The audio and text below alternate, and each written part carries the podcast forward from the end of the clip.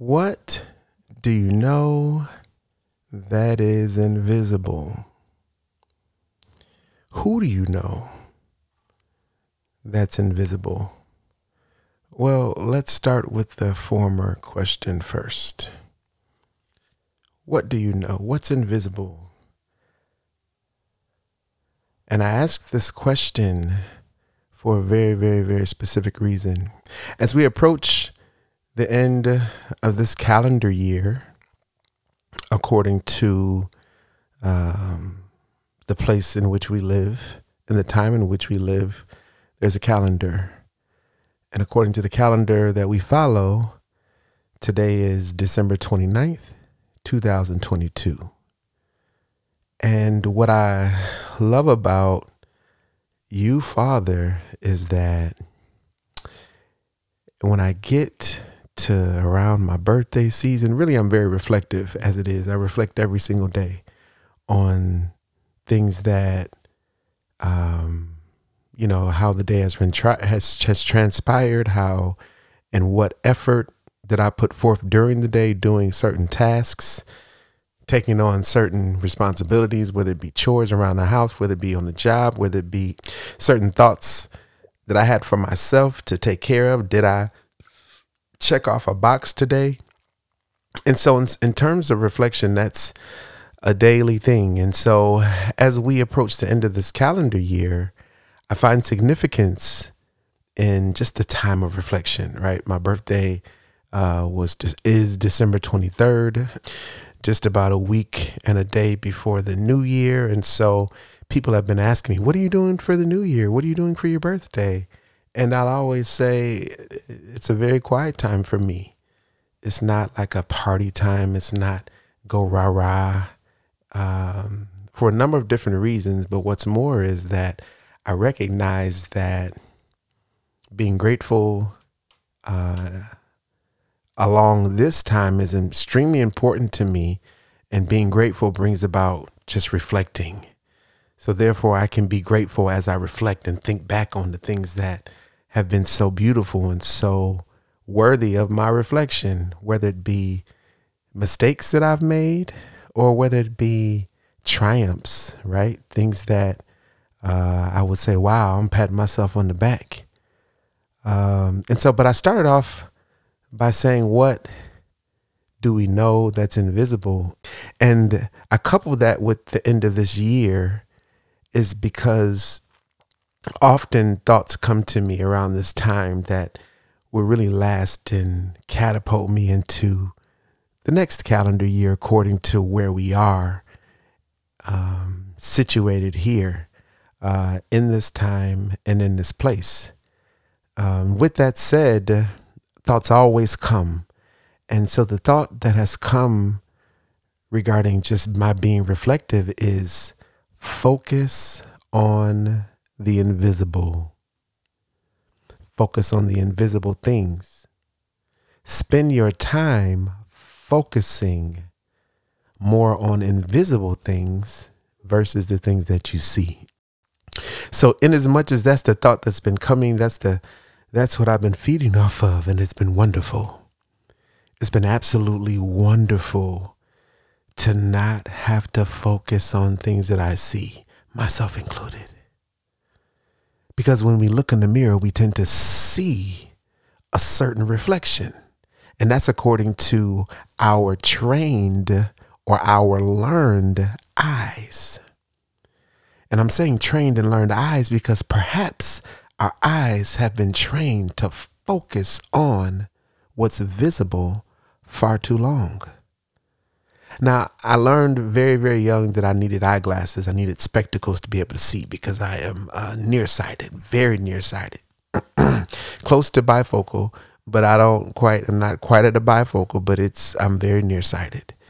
And that's all right, right? So I can't see those things that are super, super, super far away.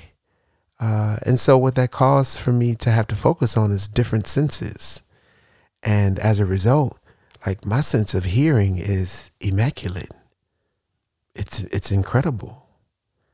I, I can hear, and I hear differently, Right? I can't say that I hear differently. I hear the same as everyone else, but the way that I conceptualize through hearing is very different. It's not a strain for me, and it's more of a vibration uh, that turns into sound, that turns into words.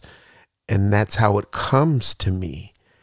And so focusing, having to focus on, you know, different senses versus the visible, it kind of trained my eye a little bit differently. Uh, but at the same time, as we see things, that's how our eyes are trained. We see movies, we see various images, uh, we hear about various descriptions, descriptive thoughts of other people that may or may not have your best interest at heart, that may be motivated by putting out an image uh, to make you feel some kind of way about your own image. So that's what I mean by learned or trained eye. Perhaps our eyes have been trained amiss. And so when the thought that came to me and it said, focus not on the visible, but focus on the invisible caused me to think about all the visible things that I've been focusing on. And that's why I felt an enormous sense of freedom. Because here it is, my eyes have been focused on things through an unlearned and untrained eye. I have not been trained to think about the invisible. And so I was at the barbershop today, of course, to enhance what you all see, what I see, insofar as a haircut. Of course, uh, my mama would say, "Get your haircut. You need to comb it. You need to do something." Yeah, that's yeah. There's an image there, but there's also reality there as well. So we're not gonna cross that line. We're not gonna split those hairs to say, "Well, what about just being kept?" Yeah, that's being kept is about what's on the inside. And often, and I believe I've shared on a previous episode, my prayer has been let my outside be the reflection of my inside. And here it is coming to the end of year 2022. And the thought is saying, focus on the invisible. And so I became free when I didn't have to focus on what I see as fine, what I see as attractive, what I see that's not attractive, what I see that I want what I see that you ain't got, or what I see that you do have, and perhaps I want. All these things that we see uh, commercials, marketing. I want to look this certain way. I want to have my hair this certain kind of way. I want to have my eyes this certain kind of way, this color, eyelashes, this color, skin tone, this color, all of these different colors, all of these different images coming from someone that's motivated not by your true beauty, someone that's motivated not by the invisible, but someone that's motivated by money, by what someone else's view of control and power and influence. So I appreciate the freedom that I've been given, that I've been reminded of. Really, it's not even about something that's brand, brand new because it is the things that are invisible that made what we see. Everything that we see started with something invisible. Leads me to the question when I went to the barber, um, I, I, I said, the thought this year is to focus on the invisible. And he asked the question, he said, Well, what do you mean? And I said, That's an incredible question. and instead of going right gung ho and saying, Well, I got the answer, I'm to give you the answer. Because the answer is within all of us. We're all one. We all have the answer. And somebody just got to be the spark, be the domino that says, Hey, remember, we got the answer. And lo and behold, it, it, it shows up. And so I said to him, I said, That's a great question. And I said, uh, Well, what do you know that's invisible? That's how I knew that I had the title for this particular episode. I tell you, I'm not writing anything down and I'm digressing. I, I, these thoughts are coming from a place that is the invisible. I, I can't come up with this on my own, other than the fact that I am one with my Creator. and I allow myself to be, I count it not robbery to be able to sit up in his throne and at his feet, the creator, and get thoughts and bring it back to my brothers and share in the spirit of oneness. Not because I'm the teacher, but because we all have access to the same room because he's the father and the creator of us all. And so realizing that there's not a thought that's coming that I'm not really seeking, all right, how do I share this? How do I share this? Well, when he asked that question, I asked the question, well, what do you know that it's invisible? That's how I knew here we are. So what do we know that's invisible? And we named some things. He looked at me, he said, I don't know. Uh, what do you mean? I said, what do you know that's invisible? Just think with me. And he said, well, God. I said, well, uh, yeah, but let's be down to earth. Let's be practical. And I and I said, everything that we see was made from a thought. And he said, oh, your ideas. I said, yes. That's invisible. Words. Yes, invisible. How we speak, invisible what we apply our mind to, invisible. Love, invisible. Peace, joy, invisible, invisible.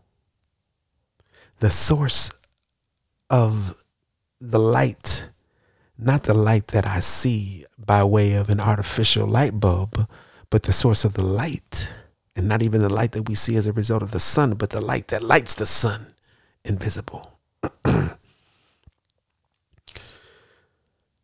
How do we get to the place where we focus on our words, our thoughts, our ideas, our choices? These are all invisible things. But every single thing that you see was made by somebody's thought. I'm just talking about, you know, this desk here, this monitor here, this light bulb here, this globe here, by somebody's thoughts. Somebody had a thought to say, oh, wow, ding, ding, ding. And then somebody had another thought behind that thought to say, well, we can put electricity behind that. We can put this on, uh, you know, make it what they call a smart television as opposed to a digital as opposed to any other analog or any other form that predates what we have here today invisible. We have an opportunity to be free in the way that we create, that we share with one another. And it all starts with the invisible. With that said, music, it's invisible. we have an, oh, an, an incredible and amazing opportunity to, as we focus on the invisible, realize our power. Realize the power that we have in oneness with and amongst ourselves as brothers and sisters, but with you, Father, our Creator, invisible. I'm moving in a place where we can be accepted we can cherish one another. We can celebrate one another. We can be around one another, not because of how you look, not because of what you're driving, visible, visible, not because of what you're wearing, visible, not because we're the same skin tone, visible, skin color, visible, because we went to the same uh, church, visible. No, we are one. And in this space, there's so much freedom here. When I don't have to focus on the visible, when I can focus on where I came from, the invisible, that gives me freedom. That is where our power lies and rests. I'm on my way somewhere. And where we found out that we're going is on our way to oneness. We're in this place of oneness, we have all things common. it's a beautiful space. We have all things peace, all things love, all things joy, all things grace. Let us continue to grow up together. Grace.